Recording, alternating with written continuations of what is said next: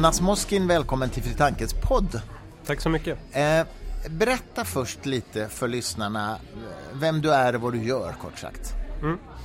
Jag är organisationspsykolog och har eh, tidigare jobbat med terapi och eh, hjälpa människor i kris och samtal. Men under sista fem, sju, åtta åren har det blivit mer och mer fokus på grupper och chefer, ledare. Eh, så jag jobbar med komplexa frågor i eh, organisationer runt om. Där det handlar både om att en och annan medarbetare har det svårt men också kanske hela organisationen har det svårt. Vilka är de, skulle du säga, mest typiska problemen som uppstår i organisationer och i ledarskapssituationer? Vad är det vanligaste du råkar ut för? Ja, men en, en vanlig, ett vanligt problem är en chef som har hamnat i någon slags clinch med sin arbetsgrupp. Eh, där någonting har gått lite i baklås och det blir en slags båda väntar på varandra. Medarbetarna väntar på att chefen ska göra någonting och chefen väntar på att medarbetarna ska göra någonting. Det blir en slags baklåsning. Eh, mm. Någon måste ta första steget. Så det är en vanlig... Handlar det mycket om prestige då också eller? Prestige och också kanske så här eh, olika, olika bilder av vad ansvar. Ibland så brukar jag tänka att människor, vi lever i en slags postmodern värld men där många människor går runt med ganska traditionella gammaldags synsätt av hur chefer och ledningar ska vara. Så okay. är inte chefer och ledare så alltid. Så vi, vi, har väldigt olika förväntningar på varandra. Och så har vi inte pratat om det eh, okay. på, på djupet. Det där är väldigt intressant, det där vill jag borra lite i. Du säger att vi lever i en postmodern värld. Vad menar du med en postmodern värld då? Ja, men postmodern på det sättet att det är lite grann upp till var och en att komma fram till vad, vad tycker jag är rätt och fel? Vad tycker jag är bra? Hur ska, hur ska en chef eller ledare vara för mig? Mm. Där utgår väldigt mycket kring vad som känns bra för mig. Mm och kanske inte alltid utgår ifrån vad som är bra för den här organisationen eller den här gruppen eller vårt mål som vi har. Eh, alltså självupptagenhet eller självcentrering menar du? Ja, och det, det, det, är den negativa sidan av det. Den andra sidan är ju också många fungerande och bra organisationer kan ju få otrolig utväxling att det är den inre motivationen, den inre drivkraften hos var och en att göra ett bra jobb som går lite bortom bara vad som står i arbetsbeskrivningar och roller. Mm. Så någonstans har vi kommit fram till att människor vill idag självförverkliga sig på jobbet mycket mer. Och när vi får till det snyggt så blir det ju fantastiskt. Men ganska ofta så får vi inte till det. Eh, och så kräver människor idag mer ja, av sina mm. organisationer och ledare och chefer. Skulle du säga att det här är en generationsfråga? Så att det är yngre människor som är mer vill mer eller vill liksom, som är mer självcentrerade även i positiv mening som du nu beskrev. Är det en, är det en generationsfråga? Det, delvis, men jag, uppfatt, jag upplever att eh, jag möter många medelålders och äldre som också upplever mm. är så här. Mm. Så det är, det är både en mindset-fråga, en kulturfråga och en generationsfråga. Ja, okay, Men ju fler mm. yngre, desto mer eh, är det så. Ja. Um, men jag tänker så här, man, alltså jag, jag, det här är inte mitt område alls, men man hör ju ibland sådana begrepp, liksom management by love var trendade för några år sedan vet jag, och management by fear låter ju inte så trevligt, men det är ändå ett här begrepp som finns. Finns det mycket liksom floskler i den här, i den här branschen eller i den här, liksom, det här ämnesområdet, tycker du? Oh ja, eh, det finns otroligt mycket floskler, otroligt mycket påhittade koncept som egentligen bara handlar om bra och skicklig marknadsföring och eh, ganska lite om ett, eh, i alla fall ett forskningsbaserat eller vetenskapligt eller ens psykologiskt förhållningssätt till ledarskap eller organisationer eller så. Eh, ehm, så det är det ena. Det tycks, och ibland har jag funderat på det, det tycks som att när det kommer till psykologi då är människor mindre benägna att lyssna på vetenskap liksom, än ja. i säg, naturvetenskap. Eh, så det är det ena. Men sen när det tar ledarskap och organisation och sånt där. Då är det som ännu mer att vad som känns rätt för mig i magen, det är det jag köper. Eller det är det jag lyssnar på och tar till mig. Så det är som att psykologi, ledarskap, båda de två är... Där opererar inte människor lika, lika medvetet uppfattar jag. Som, som vi gör i en del andra sammanhang. Liksom. Jag förstår. Um, så, och det är ett problem för oss som försöker vara seriösa, som ändå läser vetenskapliga artiklar, som läser åtminstone sammanställningar och försöker hålla oss uppdaterade. Att det finns så mycket idéer där ute som mm. ja, i bästa fall är, inte gör någon skada. Men... Samtidigt så lider ju, lider ju vetenskapen och inte minst psykolo psykologin av det här reproducerbarhetsproblemet. Alltså det finns ju en forskare på Handels, Anna Dreber Almenberg, som menar att eh, en stor del av de vetenskapliga artiklar som publiceras i seriösa psykologitidskrifter, internationella, det, det, studier som visar någonting, går inte att reproducera. Det går helt enkelt inte att göra om studien och få ett liknande resultat. Eh, jag vet att ehm, eh, Anna, professor i nationalekonomi, Dreber Almenberg, gjorde ju ett experiment på det här power posing. Jag vet inte om du känner till det. Det är ett TED-talk som bygger på en studie publicerad i en ansedd psykologisk vetenskap som handlar om att vilken kroppsposition man intar när man sitter till exempel i anställningsintervju eller, eller håller ett tal eller ska tala till sin grupp. Det, valet av kroppsposition påverkar liksom testosteron och adrenalin och hur man... Sådär. Och den, just det har då Eh, forskarna på Handels försökt replikera med en mycket större grupp dessutom och man får ingen som helst effekt överhuvudtaget. Och ändå är det här TED-talket setts av miljoner människor och eh, eh, även svenska tidningar än idag återupprepar att det är på det här viset. Det har blivit så att säga en sanning inom citationstecken trots att det inte går att replikera studien. Eh, gör inte det att man får en sviktande tillit till psykologin som vetenskap? Jo, det, det gör det. Um, det är inte helt enkelt heller att se hur man ska, ska ta sig an det på ett bra sätt, tycker Nej. jag. Uh, jag. Jag upplever kanske att de som är mest kritiska mot psykologin de är inte heller insatta. De har inte gjort sig bemödat sig att sätta sig in. Det kan jag tänka mig. Eh, så, så, så jag tycker ofta att argumentet blir lite grann så här Ja men psykologin är så oprecis och vi vet så lite så Därför har jag hittat på min egen teori här och ja, min egen modell och mitt eget test. Ja. Så. Det är ju en konstig eh, slutsats. Det är en konstig slutsats. ja. Medans, men jag uppfattar att det, det nästan mer kommer från det hållet så att säga. Mm. Än oss som Eller från liksom kåren själv eller vetenskapen själv. Att, jag, jag skulle säga så här, jag tror att vi är många av oss som är medvetna om detta problem. Mm. Och så vet vi inte riktigt hur vi ska ta oss an det. Nej. För risken är att eftersom psykologin är lite liksom lite luddig i kanterna ska mm. vi också dessutom börja hacka ner på psykologins, de slutsatser som finns då blir det inte mycket kvar. Nej. Och vad blir då kvar av det vi kan? Och så ja. har vi ändå någon känsla, men vi, det är ju rätt mycket som är sant och som vi kan och sådär. Ehm, så där tror jag att vi har liksom en liksom både psykologin som vetenskap och liksom psykologi, psykologkåren har, har ett arbete själv att göra. Så här, hur ska vi förhålla oss till det? Ja. Och så är vi inte ens överens om det heller. Nej, jag förstår. Nej, då blir det jobbigt. Jag menar, ett sätt tänker jag, ett enkelt sätt vore ju att de ledande psykologitidningarna i världen skulle helt enkelt ställa krav på reproduktion, reproducering mm. innan man publicerar en artikel. Mm. Det skulle ju vara ett enkelt sätt att i alla fall höja graden av tillförlitlighet. Mm. Men bara för att göra det lite komplext. Ja. Jag, jag, känner inte till det här med powerpost. Det är möjligt att det är helt bara nys. Men det skulle kunna vara så att kontextet där den där forskningen gjordes. Att det mm. där spelar roll. Men mm. att det är det sammanhanget som de här forskarna som försöker replikera det, att det där i det sammanhanget mm. inte spelar roll. Och, Nej, jag vet inte det. Eh, och så där tror jag att vi också, och det, det, det, är så jag tror vi skulle komma fram till om vi skulle göra mer replikeringsförsök. Att vi skulle nog hitta att i vissa sammanhang så gäller det där och i andra sammanhang gäller det inte. Mm. Sen är det såklart vissa teorier som skulle falla helt. Mm.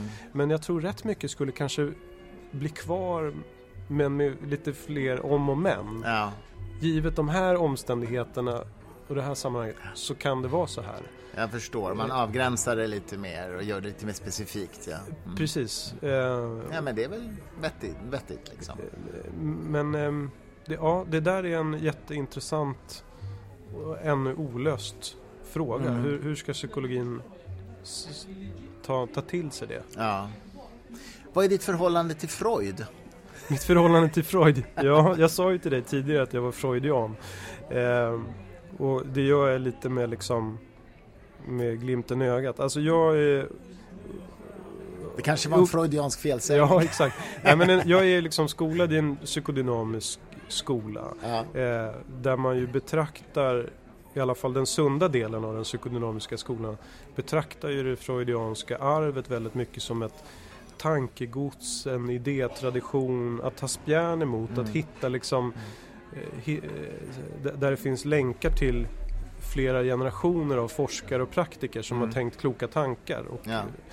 eh, så på det sättet så tycker jag han har, hade väldigt många bra idéer för sig. Liksom. Att han gick, ville gå till botten med saker och ting, att han hade sånt fokus på relation. Och, utforskade han, undermedvetna. Ja, exakt. Att han inte tänkt, att han var liksom på jakt efter vad det är egentligen som pågår och sådär. Ja. Eh, och att han kopplade samman att barndomen och våra tidiga, det vi idag kallar för anknytningspersoner och social, socialisationsprocessen mm. är så mm. viktig för oss. Mm. Sen var alla hans idéer om eh, de olika komplexen och teorierna, de har förmodligen visat sig fel. Ja, typ så Oidipuskomplex och penisavund. Och... Precis, det, så, det kan ja, vi inte säga. Att, det hörs ju nästan. Ja, det, det, kan vi inte säga. Eh, men att det kan finnas eh, finnas, finnas helt enkelt en, att, att våra far, far och mor spelar väldigt stor roll och att vi har idealiserade relationer till dem, att vi också är en del av en tre liksom barn, mamma, pappa, barn mm. eller partner, partner, barn. Liksom mm. den, att väldigt mycket grundläggs där. Mm. Och när man också har följt, när, när det gjorts mer seriös empirisk forskning, till exempel följa upp hur det har gått för barnhemsbarn från Rumänien. Ja, det fanns det ett stort projekt till exempel. Där kan man se de som, ju tidigare man kom desto bättre gick det för barnen. Och de som kom när de var fyra år ja. gick det väldigt mycket sämre för än de som ja. kom innan ett och ett halvt års ålder. Och då, Otroligt intressant. Och, och, så någonstans så finns det ju någon sanning i hur stabila, trygga eh, föräldrar, omsorgspersoner spelar roll. Och så så ja. den typen av, liksom, där tycker jag att om man, om man inte tolkar Freud och psykoanalysen så bokstavligt. Ja. Utan mer... Hans liksom, approach liksom. Exakt. Ansats. Ja, jag förstår vad och, du menar. Och hela, hela behandlingssituationen av att liksom lyssna på vad klienten säger, att relationen mellan oss är viktig och sådär. Ja. Eh, och sen, sen är ju som sagt den moderna psykodynamiska forskningen och skolan har ju lämnat väldigt mycket av just hans verk. Men ja. ju, har ju gått vidare väldigt långt. Ja. Så, så på det sättet så, så är jag liksom freudian. Men, ja, jag, förstår. Eh, jag förstår. Jo, men han, han, skrev ju en fascinerande bok som jag läste för många år sedan som jag tror hette Vi vantrivs i kulturen. Mm. Mm. Och även hans, hans tankar kring religion mm. och Moses och så. Mm. Det är ju väldigt mm. intressant. Mm. Alltså. Det, så han var ju på många sätt en litterär gigant får mm. man ju säga. Apropå anknytning, det här är en liten side topic men jag, jag blev så oerhört illa berörd av en nyhet som kom för några dagar sedan där jag började fantisera om vad det skulle kunna betyda. Eh, jag vet inte om du såg det i DN om ett, en kvinna som har legat i koma i tio år på sjukhus i USA efter någon, antar jag, bilolycka. Något att hon plötsligt blir gravid och, och föder ett barn och eh, man tar DNA-prov på personalen och det visar sig förstås att det är en man som har våldfört sig på henne och gjort henne gravid. Det i sig är ju naturligtvis hemskt men det som jag plötsligt började tänka på då är för det här barnet föds alltså fram levande. Vad händer med ett barn som under hela fosterutvecklingen inte har någon som helst kommunikation med sin mamma inne i livmodern? Alltså vad, vad kan det ha för konsekvenser? Det vet vi ju inte men mm det, det jag bara kände liksom en oerhörd obehagskänsla inför det. Mm. Apropå anknytning. Men det kanske inte har någon effekt alls, det vet ju inte jag. Man kan, det är ingenting man kan experimentera på. Men det bara slog mig att det är en slags sensory deprivation, alltså det är en slags Mm. eh, underskott på sinnesstimuli för det fostret. Ja. Ja, Jag bara kommer att tänka Ja, på det, det. det är en fruktansvärd historia du Fruktansvärd berättar. historia på så många sätt Ja. naturligtvis. Ja, det var en parentes, jag bara kommer att tänka på det. Men du, Jo, ja, men Ja. om om vi bara hakar på det här med Freud också. Ett, som någonting som jag tyckt, som jag gillat med den psykodynamiska skolan har också varit intresset för människan som en kulturell varelse. Eh, att vi så att säga är också skapande, kreativa, kulturella varelser som behöver forma mening. Där jag tycker att intresset hela tiden för att titta på vad, hur har människan skildrats i litteraturen och i, i, i konsten och så. Det har varit väldigt fascinerande där jag tycker just att Freud också pekade ut det som du var inne på. Och religion och existentiella frågor. Så. Mm. så det har ju liksom varit en inspiration för mig när jag startade samtals, samtal om psykologi. Just det, för det, berätta om det projektet. Ja. Det är roligt. Ja, nej men jag gick en termin på psykologprogrammet och tänkte att nu skulle jag bli en redig och duktig person och sluta med flummande kul- kulturprojekt. Ja. Jag var 25 år och så insåg att vi lärde oss jättemycket spännande teorier. Mm. Men vi hade för lite samtal och prat om vad det, vad det var vi läste och Mm. varför. Mm. Så jag tänkte helt enkelt, och så tyckte jag allmänheten känner inte till det här eller? Nej. Och det var på tiden innan det fanns Fråga Psykologen och olika radiopsykologen och olika program i tidningar om det. Och då tänkte jag så här, ja men om man visar en film och bjuder in människor till att prata om den med psykologer eller psykologiska experter. Det borde väl kunna funka liksom. Eh, så då drog jag helt enkelt igång det. Så blev det så populärt. Mm. Eh, och då var jag alltid samtalsledare och efterhand så blev jag ju mer och mer också en, en kunnig person inom psykologi. I början så var jag ju novis Ja. men ju mer åren har gått har jag ju blivit mer och mer kunnig. Ja, liksom. Mm. Eh, så, så det har varit ett sätt för mig att på så sätt ge psykologin till samhället, en Mm. slags folkbildning. Och Liksom. det här gör du fortfarande? Det gör jag fortfarande. Eh, Var hittar man information om det då? Du ska Ja, ha lite reklam Ja, precis. De, man hittade psykologer läser böcker som det sen blev att också. Det vill säga analys av romaner och så. Det gör jag tillsammans med ABF i Stockholm. Ja. Eh, så om man googlar på psykologer läser böcker eller psykologer tittar på film så kommer man hitta information om det. Ja, okej. Mm. Eh, men det, sen så efter ett tag så först så kändes det som att jag lite grann utnyttjade kulturen för psykologins syften. Mm. Men sen ganska snabbt så upptäckte jag att kulturen var ju snarare ännu mer intresserad av psykologin. Vad kunde psykologin ge kulturen så att säga? Ja, så idag så upplever jag det mycket mer som ett möte där just det finns jättemycket spännande att diskutera eller vad det gäller att gestalta människors liv och svårigheter. Men, men rent praktiskt så är det alltså ett samtal på scen inför publik? Precis, efter en visning av en film eller ett samtal efter en bok eller en teaterföreställning. Ja, ja, okej. Eh, och efter en bok brukar vi då göra, ge korta, liksom, en kort högläsning av. Ja, ja. Man får en känsla lite av Mm. vad det är för sorts... Och vilka roman. gäster har du då? Det varierar förstås men Det typ- varierar. Jag försöker koppla ihop både, alltså ibland är författaren själv med eller regissören själv Mm. med. Ibland så är det en, gärna någon som har varit intresserad som antingen har forskat eller i sin, sitt arbete kan. Så handlar det om Handlar det om, nej, bara som ett exempel när jag visade Borat som ju handlar om Ja. humor så hade jag med Per Naroskin som ju är en psykolog som också Ja. ägnar sig åt humor. Ja just det, jag Eh, känner Per, ja. han, han är rolig. Så, så, så jag försöker göra en, en matchning mellan film och verk. Och eh, är det en kris, film om kris eh, så är det någon som håller på med kriser eller familjerelationer så gärna någon som håller på med familjeterapi eller eh, parterapi eller så.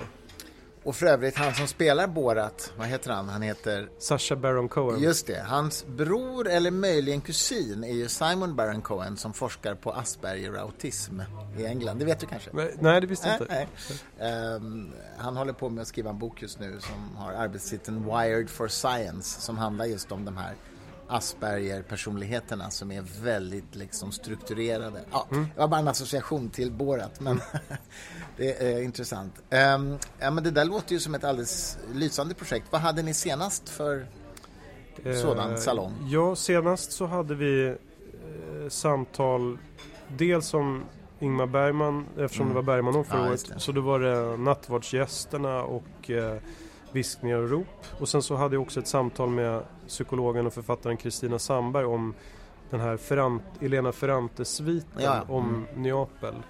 Eh, som ju handlar om, vad ska vi säga, mycket, det gestaltas som ett, en slags eh, kvinn, kvinnlig vänskap och avund och sådär. Men Mm. samtidigt så tycker jag att den fungerar väldigt bra som liksom beskrivning också av hur det är att vara människa helt enkelt. Mm. Alltså den, den går bortom att vara en man eller en kvinna. Utan Mm. det, hur, att vi i vänskapsrelationer har de här, ja, vi är också avundsjuka på varandra och vi eh, bråkar och vi säger förlåt och så Ja. gör vi om och ja, sådär.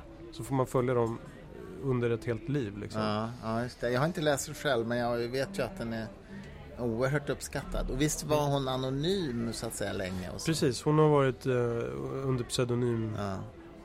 Men blev avslöjad sen? Ja precis, blev avslöjad. Troligen, och det, det är väl inte klart om hon, det är en översättare, om, om de är två.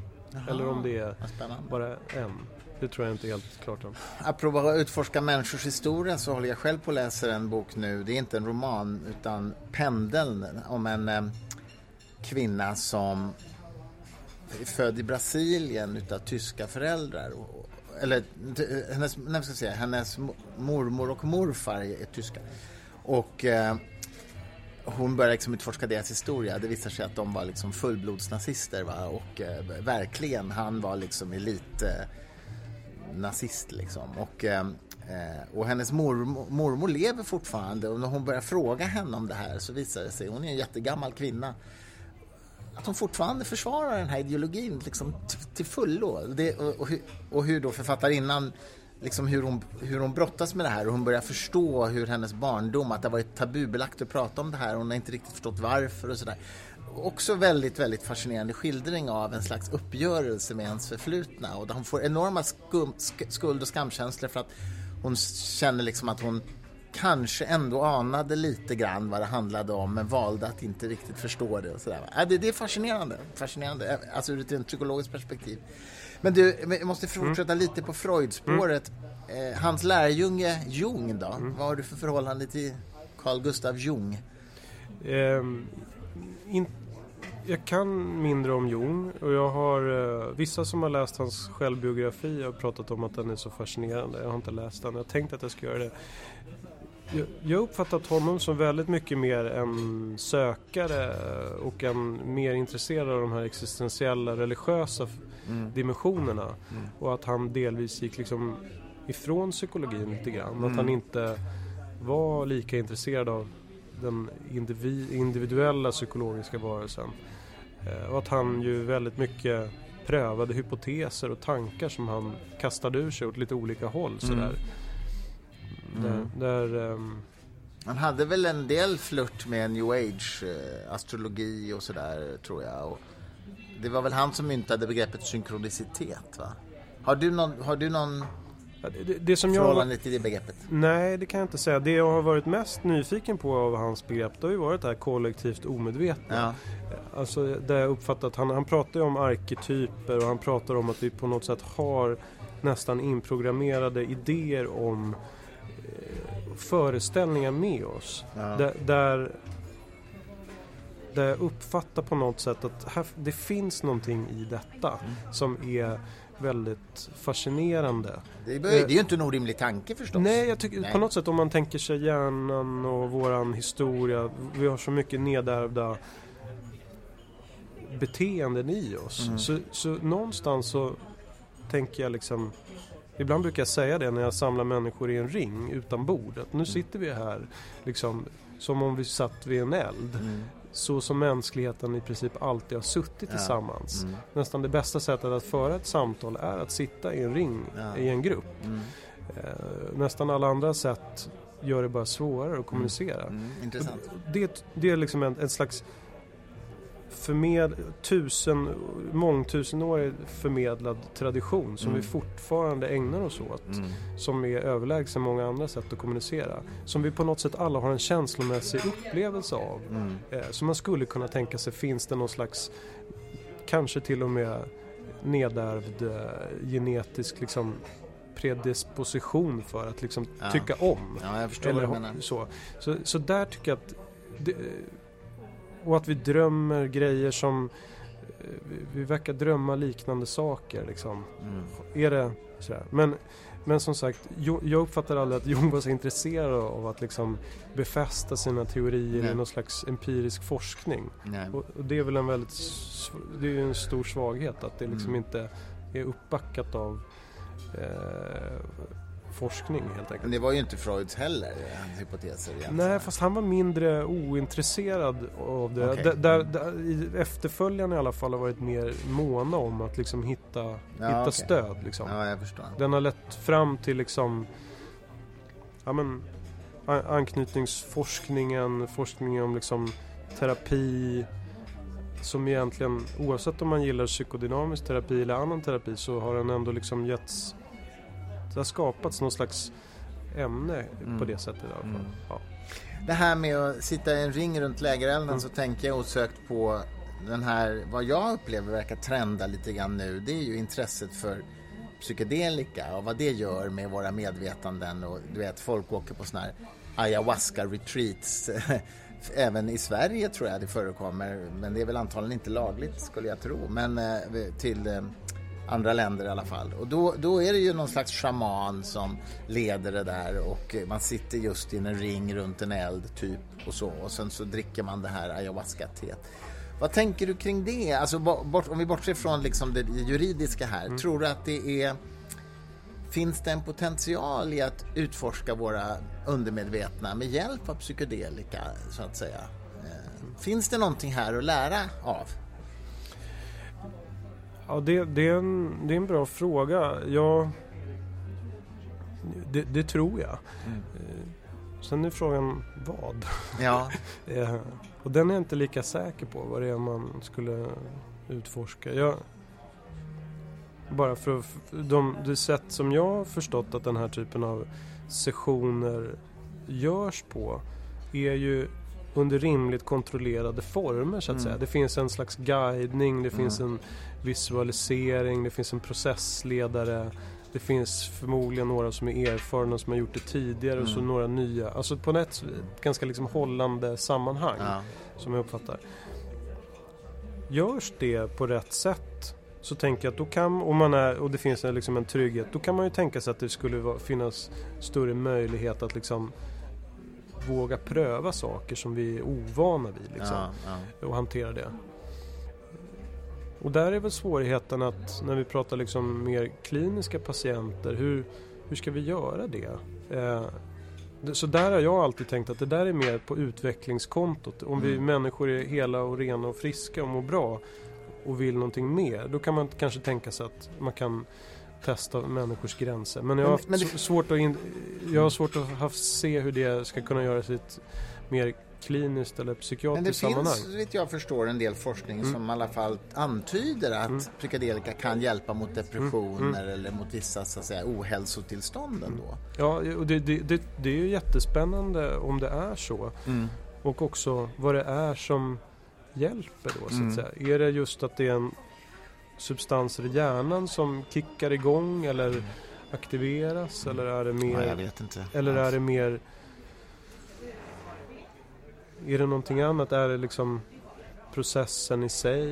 Eh, Ja, sådär. Jag, jag, jag tycker det är väldigt fascinerande liksom. Jag, jag, jag, är, jag är lite för dåligt insatt Mm. i hjärnans alla eh, liksom funktioner på det sättet att jag men, men jag, tycker det, jag tycker att det är Vi måste ju på något sätt vara ärliga och säga att vi har kommit inte tillräckligt långt med att hjälpa människor Nej. inför de psykiska diagnoser och problem som finns. Vi, varken eh, dynamisk terapi, elchocker, KBT, gruppterapi liksom, Mm. eller neuroleptika. Alla, alltså har, det är alldeles för många som Mm. inte blir hjälpta. Ja. Jo, men så är det ju uppenbart. Så, så vi, vi måste göra mer. Och psykisk ohälsa verkar ju öka, inte minst hos unga så vitt jag har förstått. Det är ju en jävla läskig utveckling. Mm. Apropå elchocker, läste du någonsin eh, eh, Niklas Ekdals bok om sin svåra depression och självmordsförsök. Jag läste utdrag ur, ur, ur boken. Ja. Det är en intressant bok mm. faktiskt och han säger ju själv att elchocker var ju det som räddade honom. Mm. Eh, Eller ECT-behandling om man ska vara ja, korrekt. Ja, vad det heter. Det. Och det ska man vara förstås. Men, men det, det fascinerande där tycker jag är att man vet väl egentligen inte riktigt varför det funkar. Nej. Man vet bara att det funkar. Ja. Ibland ja. i alla fall. Och det, det, finns en intressant parallell då, för det är också så som vi vet kring liksom terapi. Vi vet eh, det som har varit bra med till exempel KBT då, det har ju varit att de har liksom, man har manualiserat och skapat eh, en struktur för vilka komponenter som ska ingå i en behandling. Mm. Fast vi, nu är frågan snarare, men är det alla de här tio komponenterna som behövs? Eller kan vi plocka bort saker? Ja. Eller är det bara ett och tre och sju som är de som ja. verkligen fungerar? Ja, Så där är vi ju snarare nu på frågan varför måste vi göra, sätta upp allt det på det här sättet? Mm. Är det, det verkar inte rimligt. Eh, och, så det finns en sån ny trend i att försöka gå djupare i vad är det då som fungerar mm.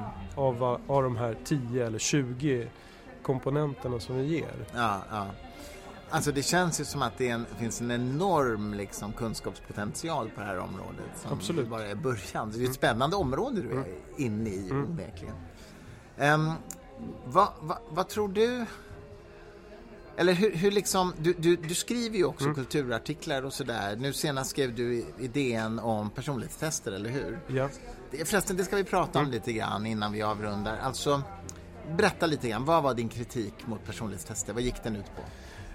Ja, men kritiken mot personlighetstester, den, den handlar om att vi i många sammanhang har en idé om att det är en, kan vi hitta en specifik persons profil eller Eh, result, testresultat då kan vi liksom tala om vad det är för svårighet eller utmaning som den personen har.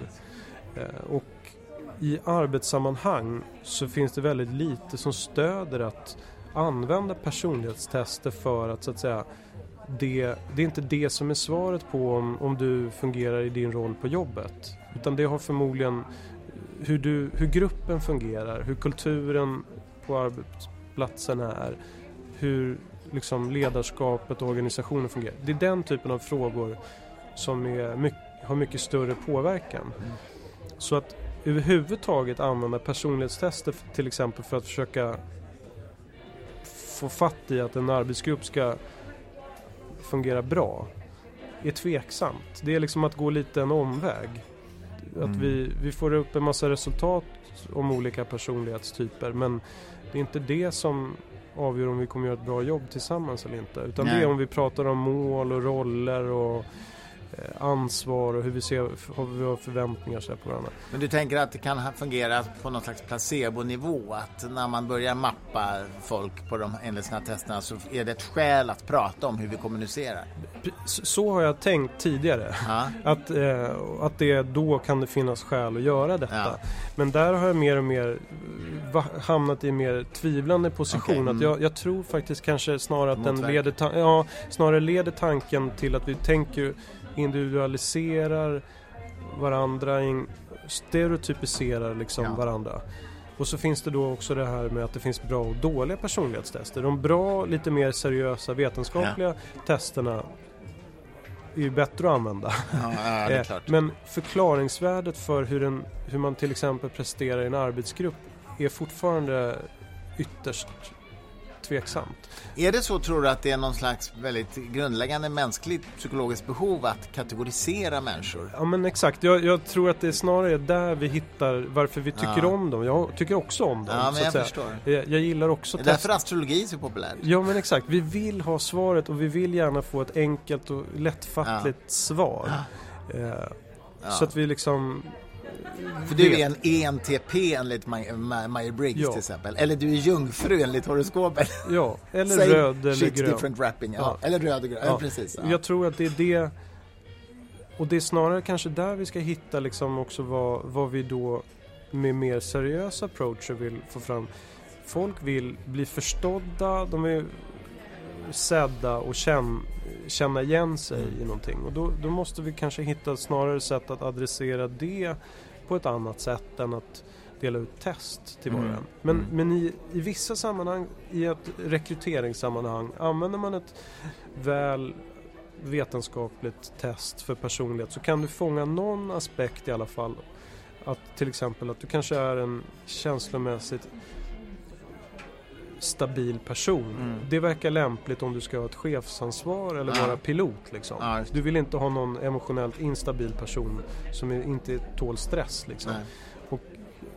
Kan testet fånga upp det Då är det bra ja. så är det ändå bättre än att vi inte använder det. Ja, jag förstår vad du Så, menar. så, så i sådana sammanhang, om vi använder seriösa metoder, då tycker jag att det är helt adekvat att använda det. Men, Mm. men inte för att utveckla arbetsgrupper och organisationer och lära oss att prata om olikheter i grupp. Där tror jag det snarare skapar mer problem än Intressant. hjälper oss framåt. Liksom. Mm, mm. Så jag är inte emot alla personlighetstester. Nej. Jag är emot oseriösa personlighetstester och tveksam till om det hjälper när vi jobbar med utveckling. Ja. Jag förstår. I vissa fall är det så att säga negativt att använda dem. Även om de skulle vara vetenskapligt grundade. exakt. Det är din poäng Ja, också. så. exakt. Mm. Ja. Eh, så, så det... eh, Och så då disk som jag tog upp då specifikt då, liksom att vissa av de här testerna är så förenklade och stereotypiserande att de, tror jag, gör det svårare för människor att tänka i termer av att vi har en grupp och vi har en kultur och vi, vi måste Mm. prata om hur vi vill ha det här och sådär liksom. Mm, ja, jag förstår. Du, avslutningsvis, Mm. eh, du, du skriver ju som sagt på kultursidan ibland. Är, är, är, det något, är det ett spår du kommer fortsätta med, att vara kommentator till vår samtid? Utifrån din psykologiposition. Ja, eh, Du tycker om det? Jag, jag tycker om det därför att jag uppfattar att jag har liksom ända sedan jag var liten haft en önskan om att liksom på något sätt en lite naiv önskan om att säga sanningen. Liksom.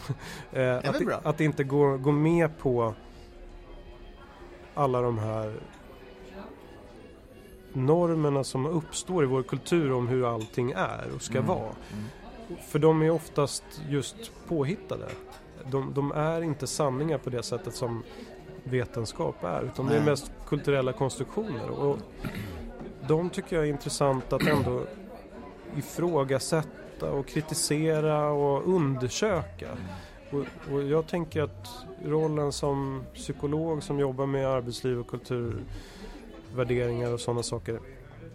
Det är en ganska bra sätt att få syn på de här sakerna eftersom jag rör mig mellan så många olika normer och grupper och kulturer Mm. där man ser att det är väldigt olika. Mm. Eh, och det som är rätt att säga i ett sätt är fel i ett, ett annat.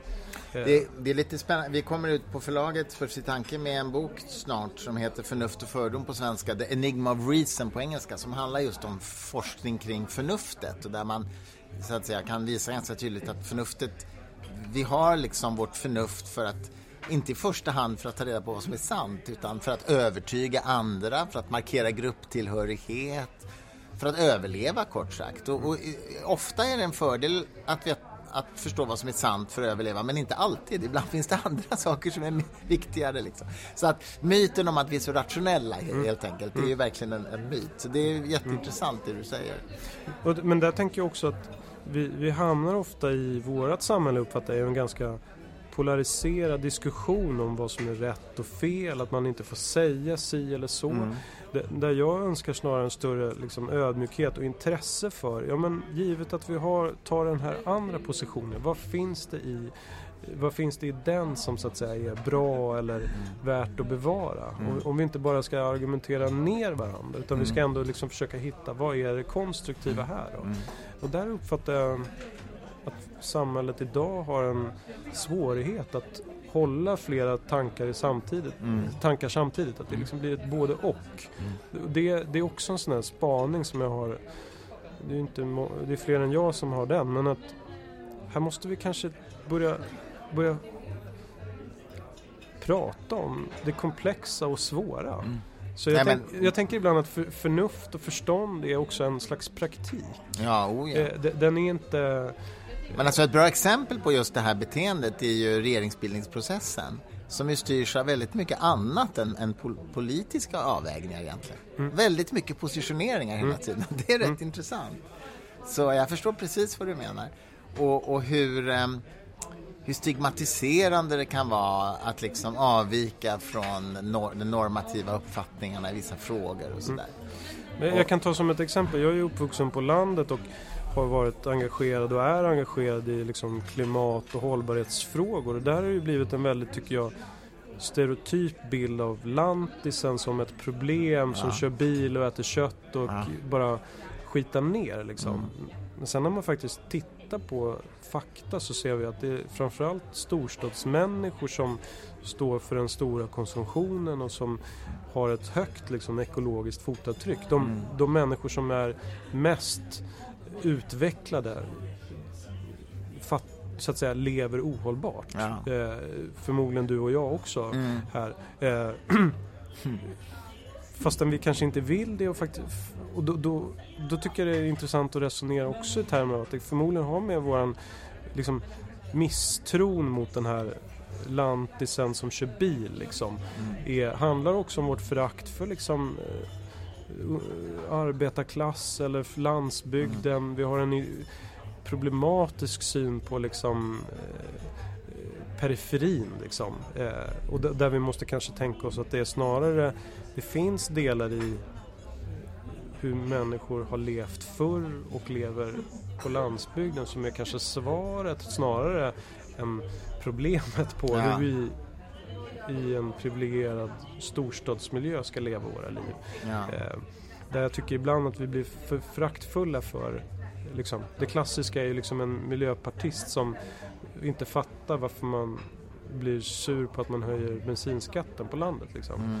Eh, så där, liksom, hur, hur, kan vi, hur kan vi, vi kanske måste höja bensinskatterna mm. men vi ska inte slå det i huvudet på liksom, eh, Nej, de som bor i Norrland och behöver köra väldigt långt. Exakt. Var, så, sådär. så där finns det, det finns mycket sådana onyanserade diskussioner när det gäller miljö och klimat uppfattar jag. Mm, mm. Tror du att vi kommer att klara av att lösa klimatkrisen? klimatkrisen? vad, är din, vad tror du? Är du optimist? Liksom? Alltså jag är en vacklande person när det gäller det. Mm. Jag, jag, har